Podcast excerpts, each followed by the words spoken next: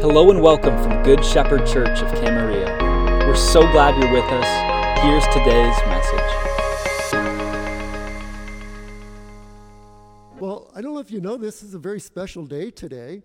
This is, uh, as you probably guessed, from uh, the worship team playing a Mighty Fortress. Today is Reformation Sunday. And there's actually a few things that come together today. Uh, Reformation Sunday itself actually occurs always on October 31st. And of course, we celebrate it by having kids dress up as uh, uh, Bible characters and go to uh, uh houses and share Bible verses and uh, tra- well, maybe not, maybe not. Um, maybe that would be maybe a good idea. Um, no, we, we really we gather around a large table um, with our friends and family, kind of uh, have some festive things, a lot of pumpkins maybe, uh, some big, big uh, domestic bird uh, that's been well cooked. And uh, we just share, you know, things about, uh, you know, what God's done in our life, maybe some testimony. Well, okay, well, we don't celebrate exactly like that. Um, when it gets cold, cold at night, we kind of bundle up. We drink some hot cider, some hot chocolate. We go to local, uh, you know, places in the neighborhood, knock on doors, and then we uh, sing Reformation hymns. And no, we, we don't really do any of those, do we? It's kind of funny. We have this very special holiday, but we, we don't really celebrate it as we do maybe other holidays. Um, yeah, so Reformation Day always happens on the 31st, and it, this year it actually aligns with Reformation Sunday. So re- usually Reformation Sunday is like the Sunday that happens either on or before the 31st. And of course, the day after is All Saints' Day. So the night before is All Hallows' Eve. And it kind of shifted into something else. So we're going to kind of talk about that right now. Um, the Reformation Sunday, very special day. Problems of the church were challenged. Many tenets of the faith were reestablished, such as salvation by grace alone, through faith alone, because of Christ alone. So let's take a, just a brief tour of the history of Reformation.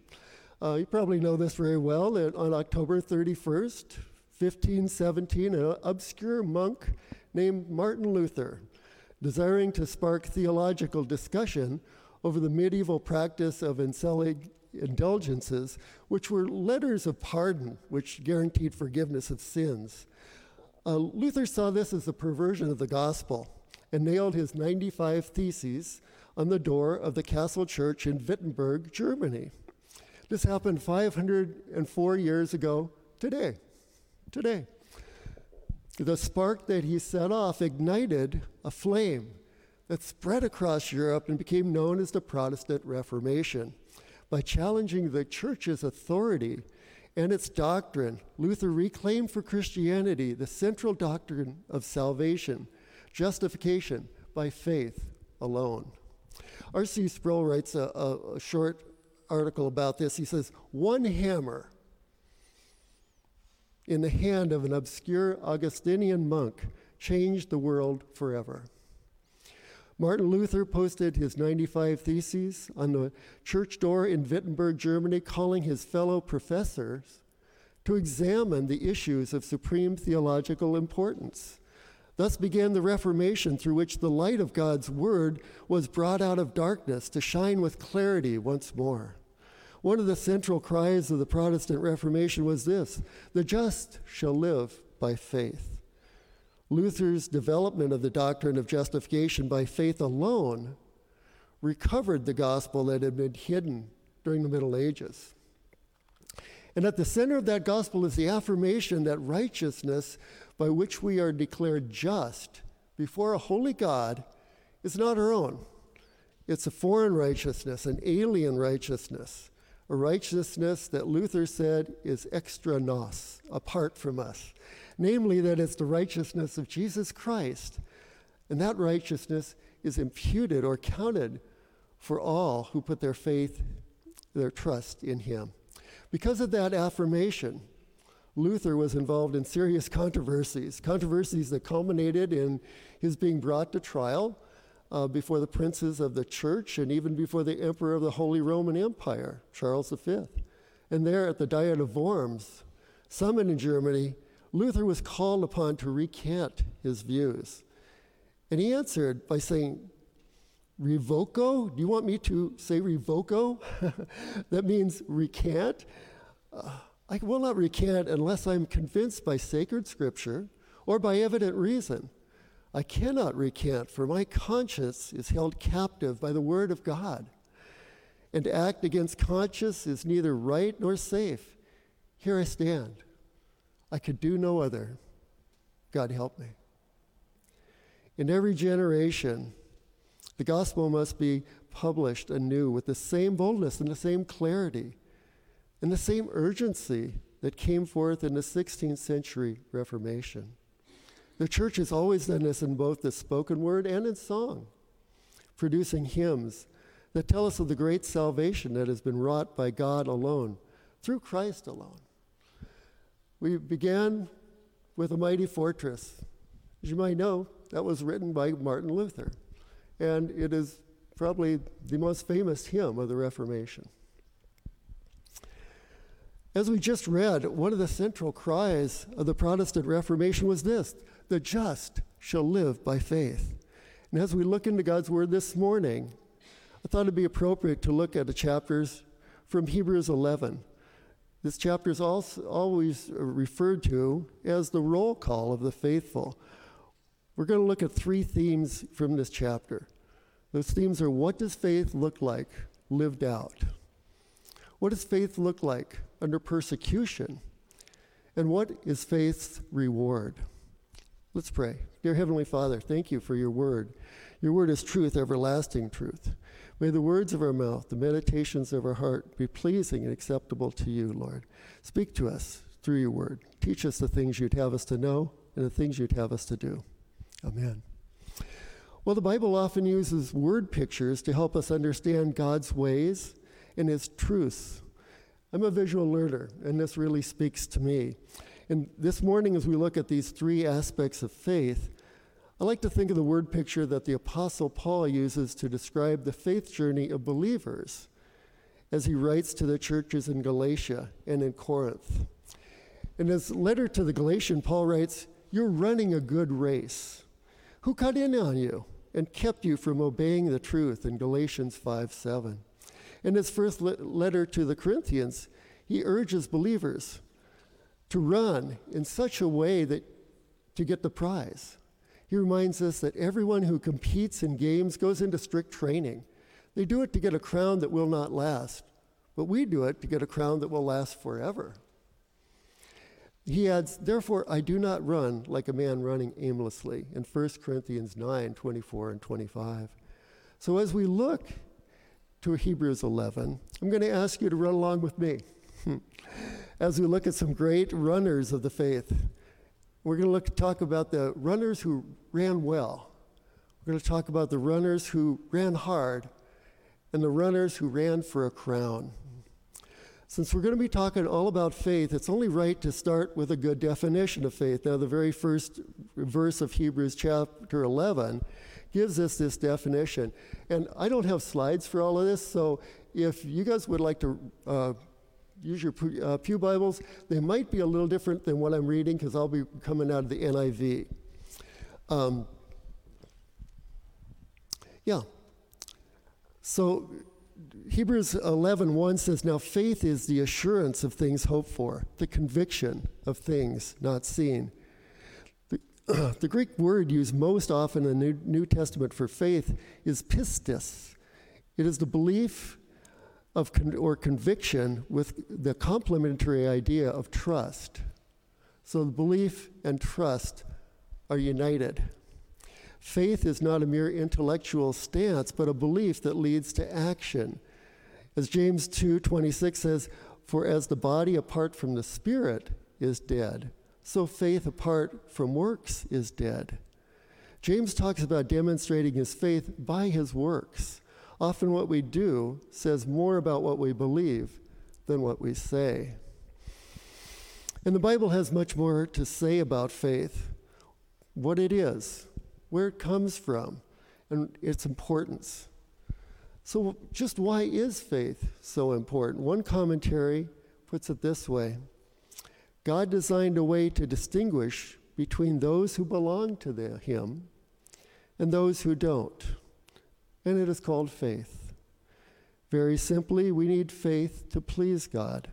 God tells us that it pleases Him that we believe in Him, even though we cannot see Him. Verse 6 of this chapter tells us that without faith, it's impossible to please Him. For whoever would draw near to God must believe that He exists, and He rewards those who seek after Him. So, part of this verse also tells us He rewards those who earnestly seek after Him. It's not to say that we have faith in God to get something from Him. However, God loves to bless those who are obedient and faithful. And certainly, that has been my prayer. As I've gone through the Christian life, it's Lord, let me see your hand at work in my life and in the circumstances around me, that I might give you all the praise, all the honor, all the glory. And maybe that's your testimony too. That you could look around your life, around your circumstances, and see God's hand uh, just directing things. Uh, so often, so often, I, my prayer is that so that I don't miss it. I don't want to miss that. And uh, one thing about being older, as you get older, you have much more history to look back on, don't you? And you can see God, God's hand just in your life every step of the way. Sometimes when we're, when we're in the midst of it, we're too close to it. We can't see it. And sometimes we have to step back to see it. Sometimes I remember looking at a tapestry once, or coming up, there was a hanging tapestry. I remember coming up to it and looking and thinking, this is a mess. what is up with this tapestry? There were threads all over. It was, I wasn't sure what I was looking at. Uh, it just, I thought, is, is this supposed to be a, a, a, work of art? Then I realized I'm looking at the back side of the tapestry. Walk around the front, Greg, and then it all came into what, what a beautiful work. Some, sometimes I think that's what we're going through now. Have you ever thought of that? Have you ever thought, you know what, sometimes we see all the problems of this world, we see uh, a lot of things that are confusing, a lot of things I sure don't understand. And I wonder, you know, God is looking at the other side of the tapestry. God's seeing this beautiful work that He's designed. It sure doesn't look that way to me sometimes. But God's got a, a plan. I just have to remember that, you know. I just think it would be, be so cool that, wouldn't it be cool if in heaven we could see that other side of the tapestry and look back on our life and go, that was what it was all about. I don't know if that's what's going to happen, but uh, it sure be cool. It sure be just like God, wouldn't it?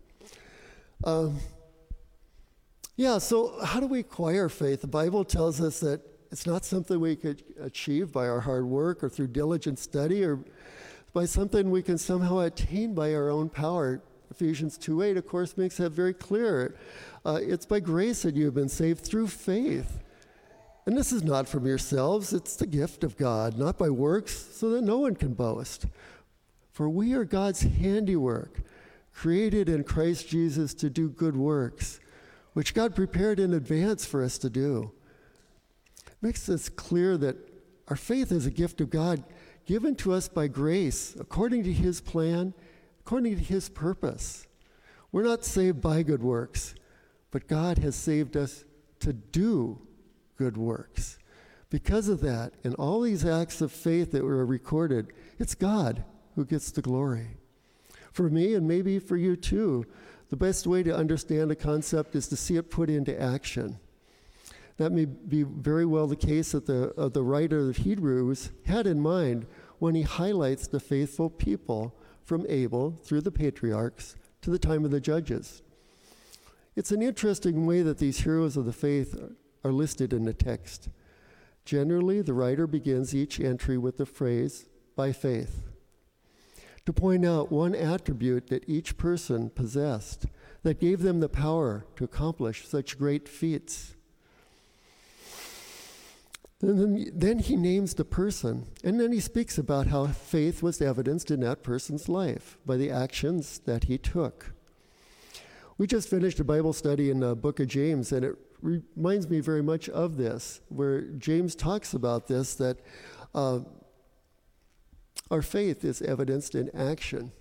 I'm always reminded of this uh, this comic, but I don't know if one of your favorite comics, but one of mine was Calvin and Hobbes. I don't know if you enjoyed that. I always did. It's not published in the papers anymore. You have to get the books to read it. Um, Sam Waterton uh, wrote this great comic about a six year old boy. It's actually, I think, a 30 year old trapped in the body of a six year old boy from the things that he talks about and his interactions with his tiger, Hobbes.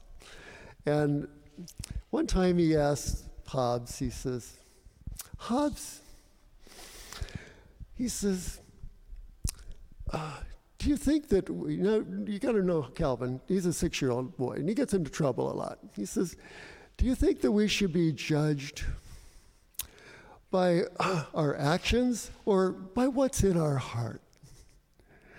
And then Hobbes replies, Well, I think our actions shows what's in our heart. Calvin thinks for a minute and says, I resent that.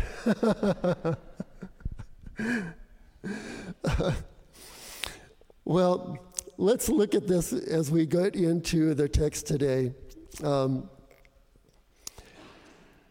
James also talks about that is it says, What good is it, my brothers, if a man claims to have faith, but he has no deeds? And a few, few verses later, he writes, Faith by itself, if it's not accompanied by action, is dead. So we're going to look at a few of the heroes of the faith who ran the race well. So, looking at uh, verse 7, if you're following along with me, in Hebrews 11, verse 7, Noah, by faith, Noah, when warned about the things not yet seen, in holy fear built an ark to save his family. By his faith, he condemned the world and became heir of the righteousness that is in keeping with faith. A theme that will be emphasized in this chapter is that faith is evidenced in obedience and action. Genesis 6 describes Noah as a righteous man, blameless among the people of his time, and he walked with God. A quality of Noah that is repeatedly mentioned Noah did all that the Lord commanded him. Then Abraham in, in verse 8. By faith, Abraham, when called to go to a place he would later receive as his inheritance, obeyed and went, even though he did not know where he was going. By faith, he made his home in the promised land like a stranger in a foreign country. He lived in tents, as did Isaac and Jacob, who were heirs with him of the same promise. For he was looking to the city with foundations, whose architect and builder is God. In these passages, we again see that faith is evidenced by obedience and action. Moving on to 11, and by faith, even Sarah, who was past childbearing age, was enabled to bear children because she considered him faithful who had made the promise. And so, from this one man, meaning Abraham, and he as good as dead, came descendants as numerous as the stars in the sky and as countless as the sand on the seashore. Then moving on to verse 17, and by faith, Abraham, when God tested him, offered Isaac as a sacrifice.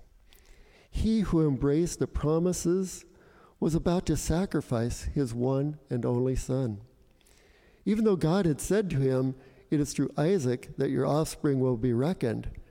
Abraham reasoned that God could even raise the dead. And in a manner of speaking, he did receive Isaac back from the dead. Amazing that Abraham's had such faith, isn't it? He's the father of the faithful. As you are a believer, you're a child of Abraham. We remember that that children's song. I must, you know. child of Abraham. Amazing that Abraham said, it's such faith in God that he was willing to obey God even to the point of sacrificing his only son, the one that God had promised would bring offspring. As numerous, what? As the stars in the sky and sand on the seashore. He trusted God and he knew God well enough, knew the power of God, that he reasoned that God could raise Isaac from the dead, even though no one had been raised from the dead at that time. He couldn't look back and say, oh, yeah, we've seen God do this before. And then Moses. By faith, Moses, when he had grown up, refused to be known as the son of Pharaoh's daughter. He chose to be mistreated along with the people of God rather than to enjoy the fleeting pleasures of sin. He regarded disgrace for the sake of Christ as of greater value than the treasures of Egypt because he was looking ahead to his reward. Interesting that he talks about that, isn't it?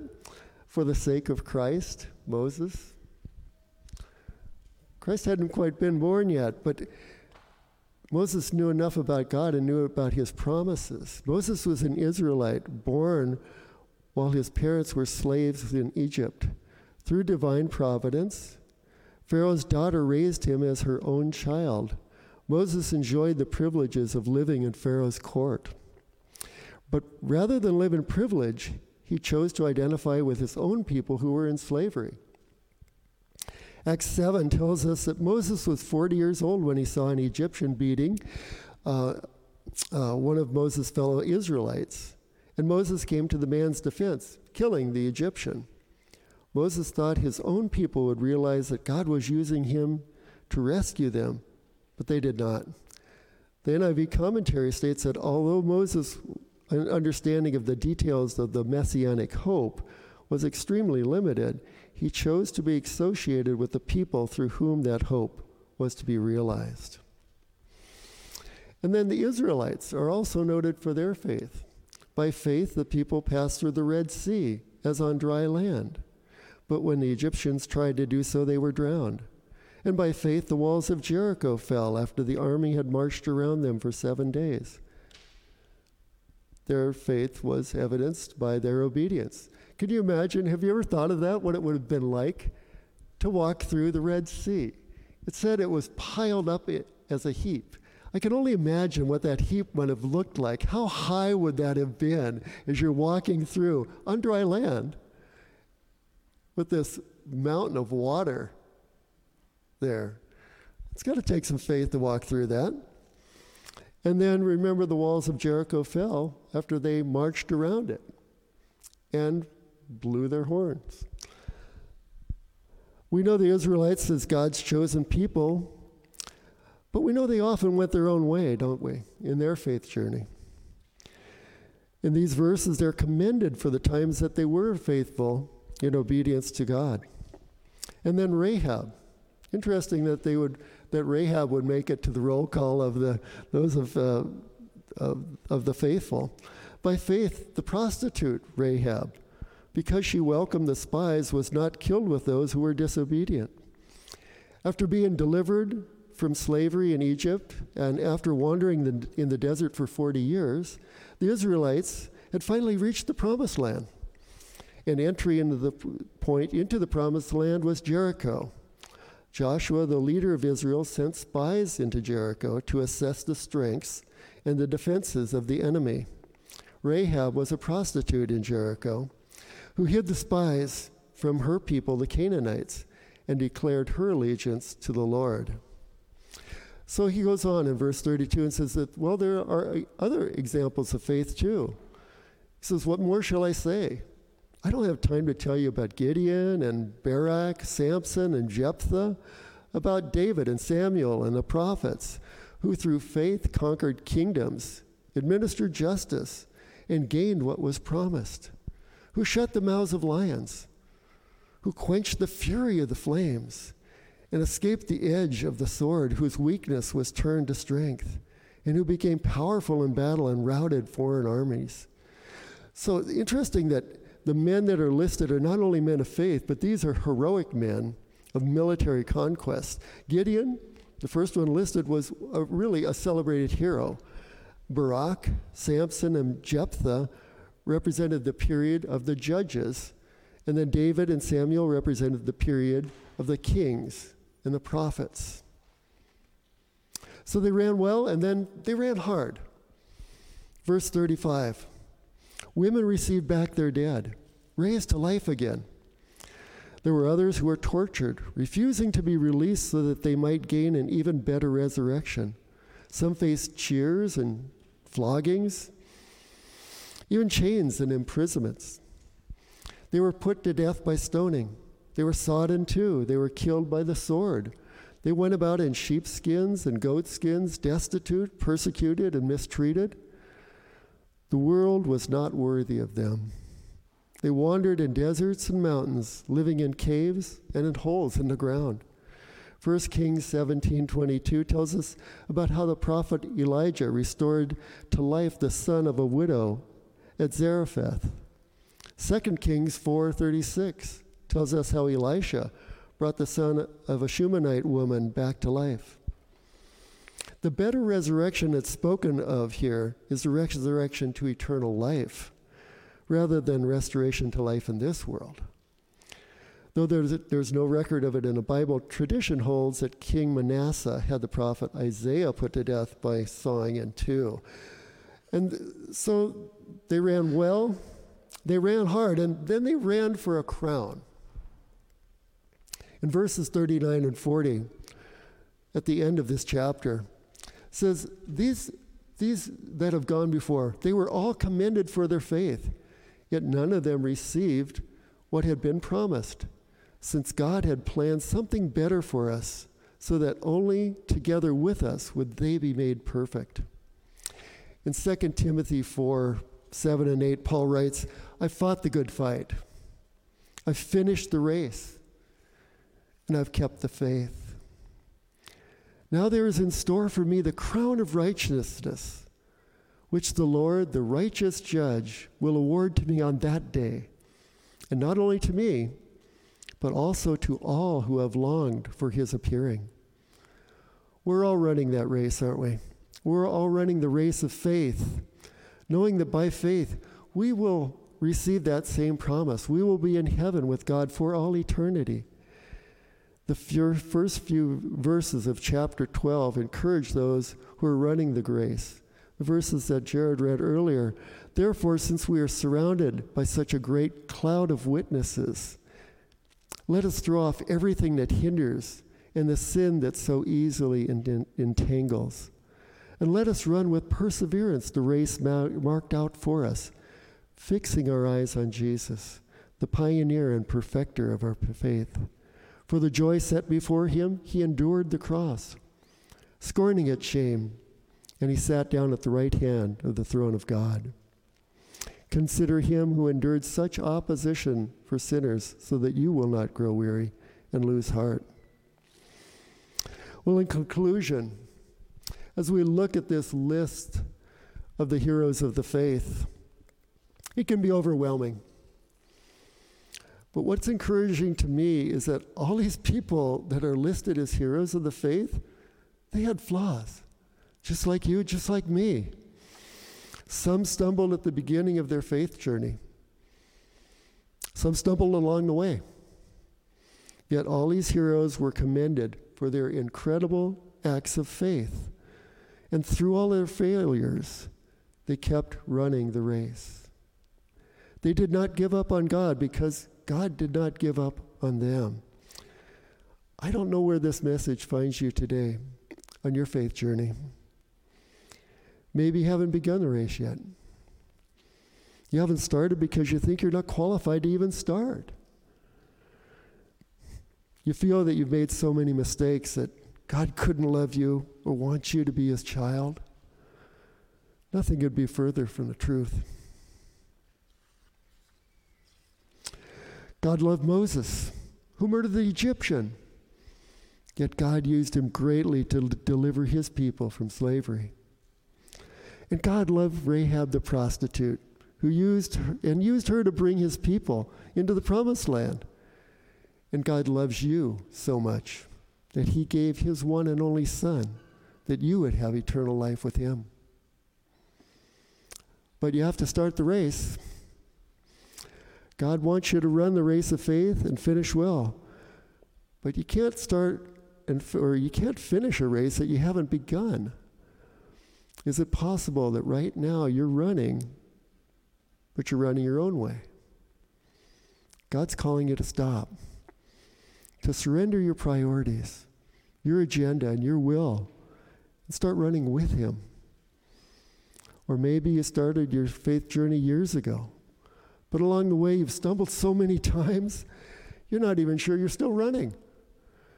Your race feels more like a walk or sometimes even a crawl. You keep falling back into sinful habits, and you feel that you are just a disappointment to God and can no longer be used by Him. Nothing could be further from the truth. All those listed heroes stumbled in their faith journey, yet they're commended for their faith because they never gave up. Scripture tells us that God is the same yesterday and today and forever. God didn't give up on them, and He won't give up on you or me. In conclusion, just want to leave you with three thoughts about running the race of faith. You can't finish a race that you haven't started. If you haven't started, please start now. It doesn't matter where you've been. What matters is where you're going. Stay the course. When you stumble, get up. Keep running. Finish the race. Receive the crown. Heavenly Father, thank you so much for your word. Thank you for these great witnesses that you have given to us, these great testifiers of the faith. Lord, help us to be as faithful to you as they were. Help us to run the race well, to finish the course, and to receive that crown.